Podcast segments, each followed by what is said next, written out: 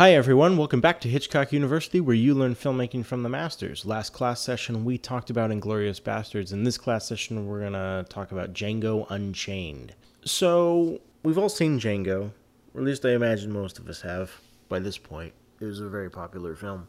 And just like every other Tarantino movie, it has a very clear vision, very clear direction. It's obviously directed by Tarantino. It's a very Tarantino film. Well, how did Tarantino come up with his style? When going all the way back to Reservoir Dogs, when he was at Sundance, not after Reservoir Dogs had been made, but he went and did the Sundance workshop. I, maybe we talked about that, maybe we didn't. I don't remember. There was like this director's workshop at Sundance that he got to be a part of, and so he did a scene up there and of Reservoir Dogs, and you know, anyway, um, there was this day where he just got to sit around and talk with people, and one of the people he got to talk with was Terry Gilliam, who also has very distinctive direction and vision in his films. And so Quentin asked him about that. He's like, "How do you do that?" And Gilliam said, basically that the director's job isn't to just photocopy what's in his head to the screen. What you do is you hire talented people who can bring to life what you imagine, and your job as the director is explaining to them what you want. Your job is communicating. That's how directors get their vision on the screen. Now, this is we're we're about to talk about something that that that strays from Robert Rodriguez because Robert Rodriguez does things differently.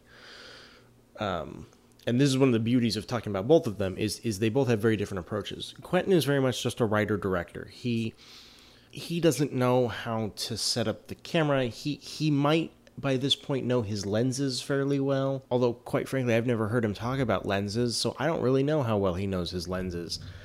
Um, you know, he he's not his own DP. He did it for Death Proof, sure, but um, you know, he's not his own producer, his own visual effects supervisor. You know, he hasn't cut out all this stuff so that he can so that he doesn't have to worry about it and he can just do it himself. It's not that Rodriguez is a bad communicator. Rodriguez, as we've talked about, has his own reasons for doing that. It's about simplifying the process so that he can do his films his way. That's fine. But that's not Quentin. And I imagine that's not a lot of us. Not everyone here knows the difference between a 50 millimeter and a 35 millimeter lens. You know, and so you need to hire people who can do things for you, who can help fill in the gaps. So long as you can explain to them what it is you want, those talented people then can get you what you want. And in a in an interview in um, in an interview that I found on YouTube uh, by the YouTube channel DP slash thirty, um, he said this. He said, Very rarely do I have the technical know how that goes with all that. And when he says with all that, he means communicating his vision. But I know my movie. I know how my movie is supposed to sound. I know how, how it's supposed to look. I know all that. So I have all these absolutely wonderful professionals doing their job, but I keep it to the vision. That's the job of a director. If you have a vision as a filmmaker, your job is to communicate to them what you want, and then they will figure out how to do it. Okay? And it goes beyond just being a good communicator, though. If you're the lead guy on set, whatever that is, you know, you're if if this is your project, I don't care whether you're the director, producer, whatever. If you're leading these people and you have the vision for the project, your job goes beyond just being a good communicator. It means setting the tone for everyone else. And we're going to talk about this. We're going to talk about setting the tone we're going to talk about something a little bit more intangible. This is about this this episode today is about leadership. This this class session today is about leadership. We're going to talk about being a leader that goes beyond just communicating your vision. It it it reaches much deeper than that. This is one of the things that I've always admired about Quentin Tarantino is his leadership on the set. Listen to people talk about working with him. So like for example, Def, Jeff Dashnaw who did all the stunts for for Robert Rodriguez for years, um, and and and did all the stunts on Grindhouse and did the stunts on this film as well. Jeff Dashnaw said um, that he and his stunt crew made made Quentin an honorary member of their stunt company. That's how much they think of him, because when Quentin gets to the set, he'll act out the stunt. He'll show them exactly what it is he wants. Like there was a he'll he'll do all of that stuff himself frequently so he's now an honorary. I mean, as much as he's physically able to. I mean, obviously he's not going to get on a horse and, and and make it fall over so that you know. But But yeah, he he shows them as much as he can exactly what he wants. Um, there's a scene where where um, Django shoots somebody, and the guy has to fall just face down in the mud without bracing himself because he's dead. Quentin was ready to go in there and show them exactly. They're like, "Whoa, slow down, We'll, we'll let us give this a shot, and then and then we'll uh, and then if you don't like it, then you can show us what what you want." But um, that's just Quentin. He's he he's ready to show you exactly what it is, even if it means putting himself at risk. Something else, the, the, you know, and this is just little stuff. You know, something else he doesn't do to this day, as far as I know. He doesn't allow cell phones on the set. When we're working, we're working. When we're in this world, there's no interruptions.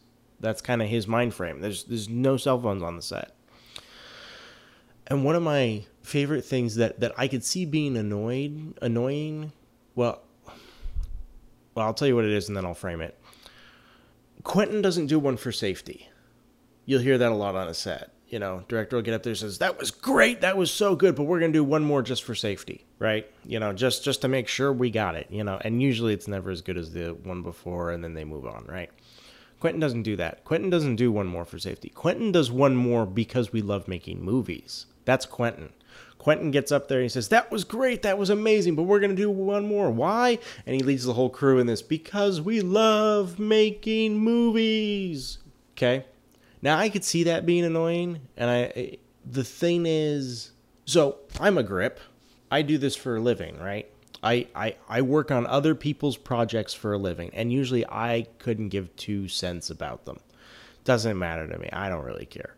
I mean, every once in a while, one will one will come through where I get to do cool stuff, you know, within the scope of the project, and and and it looks really cool, and sometimes I can get kind of into it, you know. But most jobs I'm on, I don't really care what what uh, doesn't matter to me. I'm not the one with the vision for it. I don't care. But Quentin seems to do such a good job of including everybody in a way that makes that, that that helps bring a certain amount of passion for the project and he hires passionate people that helps keep that passion you know all throughout the ranks and so i could see a situation where working on a quentin tarantino movie that wouldn't get old because you know what i do love making movies i do I, there's a reason i'm in this business not not everybody's in that business for this reason but uh, that's why i'm in this business so I don't know if that would get old. I think I would totally be ready to do that.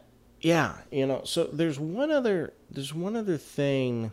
Actually, no, excuse me. There's a couple other things that, that we still need to get to here, where it talks about leadership and talks about setting a tone. And sometimes setting the tone isn't about leading the crew in a chance. Sometimes it's about doing things differently than the way other people do it. Sometimes it's about making a decision, standing for what you think is the right way to make a movie, or at least the right way to make the movie you're going to be making. So, in an interview with uh, Charlie Rose, Quentin said this. He said, It just seems like every time I do a movie, two years later or something, the industry has moved even further away from how I do it. And everyone does it completely different, or the rules on sets and everything are just very, very different from the way I remember them. And it just keeps going like that all the time. But, but one of the things that's a big deal for me one, I don't use a monitor when I'm making a movie which it seems everyone has some little video village. No. I mean, there might be a little hand monitor so I can keep track of something, but it's something like this. He picks up a glass on the table. So I'm watching the scene and I just kind of glance at it if I want. But the whole deal though is is that it, but the whole deal though is that's not how you do it. I didn't conjure all, all this up so I can be in another room watching television while my actors are out there doing their scene. All right? I take the camera, I frame the damn shot, I sit right next to the camera. Either I'm operating the camera, which I didn't do that much on this movie, and I'm watching the scene. I can actually even talk to the actors during the scene. I'm not saying I do that all the time, but maybe I come up with a line. I throw the line at them, say say that. Or maybe I'm their inner voice, maybe I'm their conscience, you know. Someone says something, he looks at them, I go, "What what does that mean? What the hell does that mean?" All right? Or he's lying. Don't let him get away with that.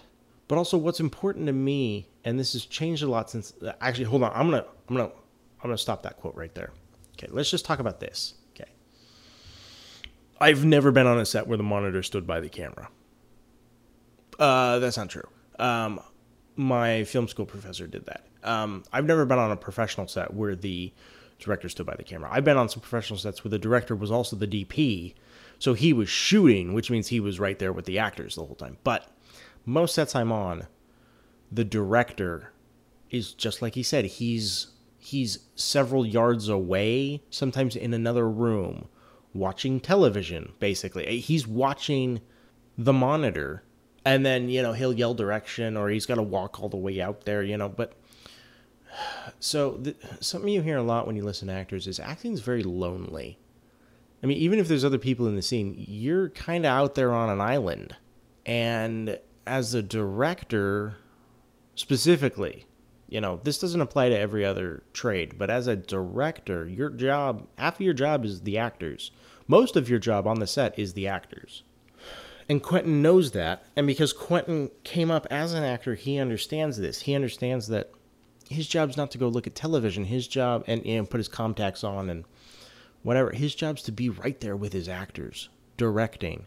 He is their first audience. He's the one who needs to be right in there with them, right by the camera often, so that he can be right there on set as things are happening. Um, you know, and the only reason he's got that little hand monitor is sometimes just to check the framing, you know, because maybe it's a complicated move and he just wants to see how we're doing, you know. And we're gonna get into framing later. Um, but yeah, this this idea that he's right in there as the leader of the movie. He's right in the thick of the movie. He's not removed from it.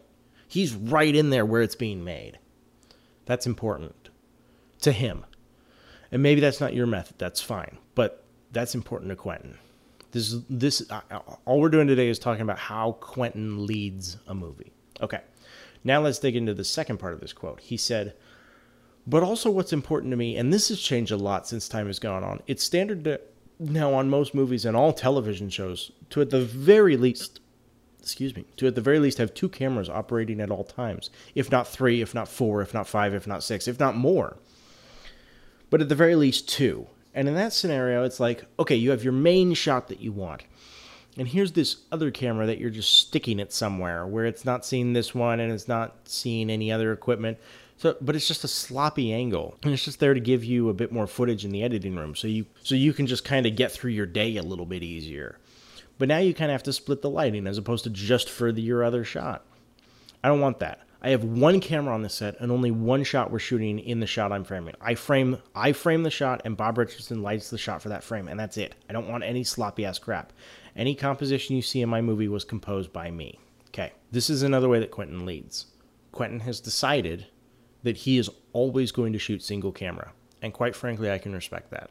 Everything's single camera. Because even if you shoot the two cameras parallel, right? You know, I've I've I've talked to a key grip about this. He prefers to to to shoot if you have one camera one way, then then put the other camera the other way, so that you get more coverage that way instead of shooting the same thing just from different angles or in different sizes, like a medium and a close up or something. The problem is if you, you if you turn the cameras around, now you have to light both ways, but you have to light both ways in a way that is not in the other person's shot, right?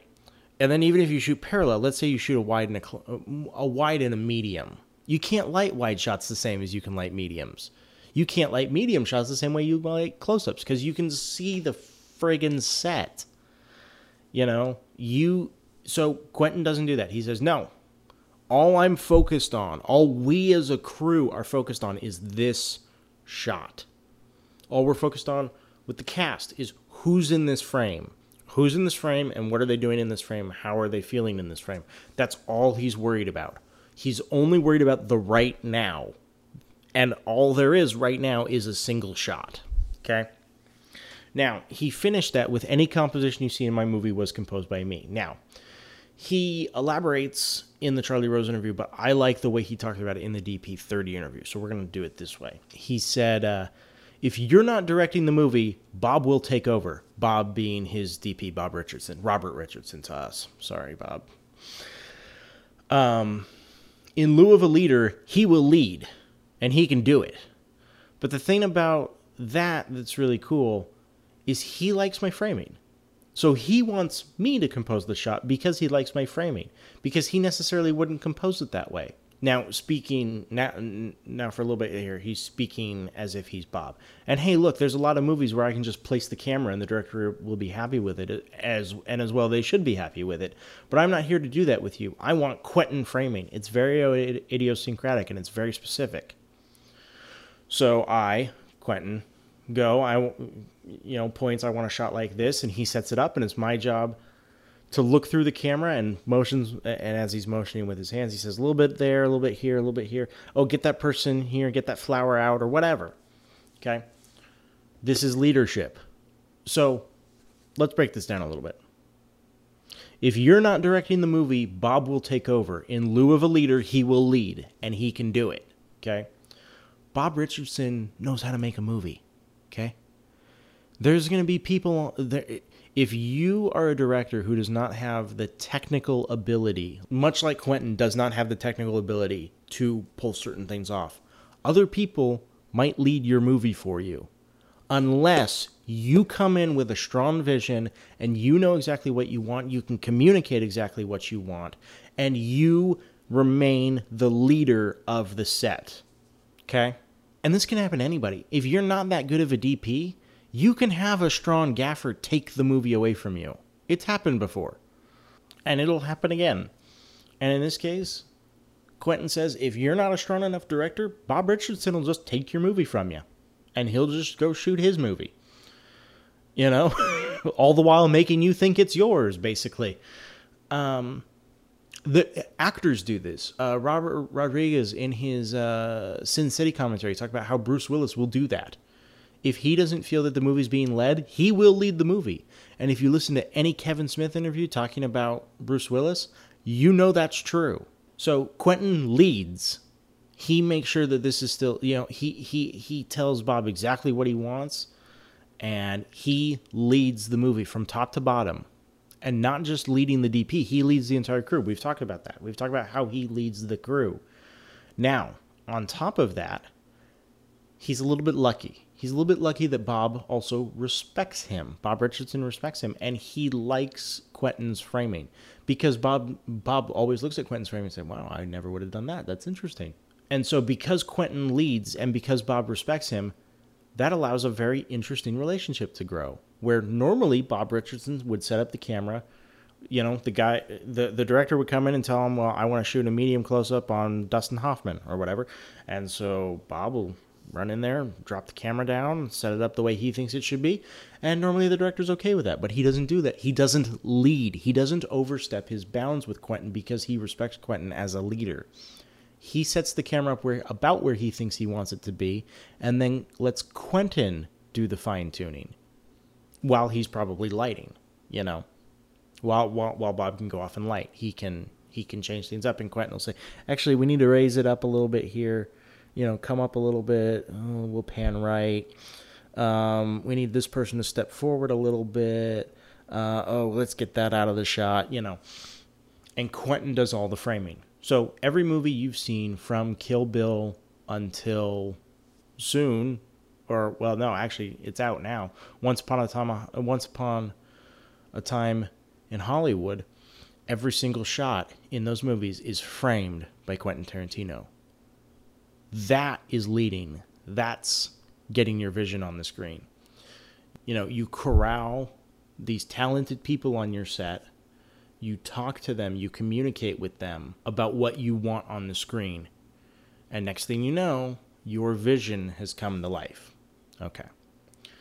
So, next class session, The Hateful Eight, we're going to talk about the two new movies that have come out. We're going to talk about Alita Battle Angel, and we're going to talk about Once Upon a Time in Hollywood that's all we have for this class session. Um, thank you all for listening to Hitchcock University, where you learn filmmaking from the masters. If you'd like to, uh, well, if you like what you hear, you know, or if you don't, you can give us a like, a comment, a rating, a review, uh, whatever. Wherever it is you listen to the show, whether that's Apple Podcast, SoundCloud, uh, Stitcher, TuneIn Radio, Google Play. And then, of course, um, if you uh, Oh, and then um, don't forget to check out the new the the the new this year. Uh, it's not new anymore, but uh, the uh, Hitchcock University YouTube channel where I'm trying different things, trying to work more like Robert Rodriguez, trying to build up some of my technical chops. Um, because it's been a while with some of this stuff. Um, and uh, I'm trying to keep that educational as well. We're doing different things there. Um, it's where you get to learn filmmaking from the amateurs instead of the masters. Um, that's uh, yeah, yeah. So you can subscribe to the Hitchcock University YouTube channel. And, uh, you can keep up with what we're doing there and, and what we're doing uh, with the podcast in general, uh, wherever it is you listen to, or, or you know, just in general. Um, on Facebook, there's Facebook Hitchcock University page, and or you can follow us on Twitter at Hitch underscore U. The letter U is in university. Um, oh yeah, and of course, if you have any comments, questions, concerns, otherwise, feel free to reach out to the pod. Um, you can email us. We have a Gmail account, hitchcockuniversity at gmail.com. All lowercase, all one word. Um, yeah, uh, thank you again for listening to Hitchcock University, where you learn filmmaking from the masters. I've been Taylor Bickle, and you've been learning from Quentin Tarantino. Thank you so much. Talk to you again in two weeks. Bye.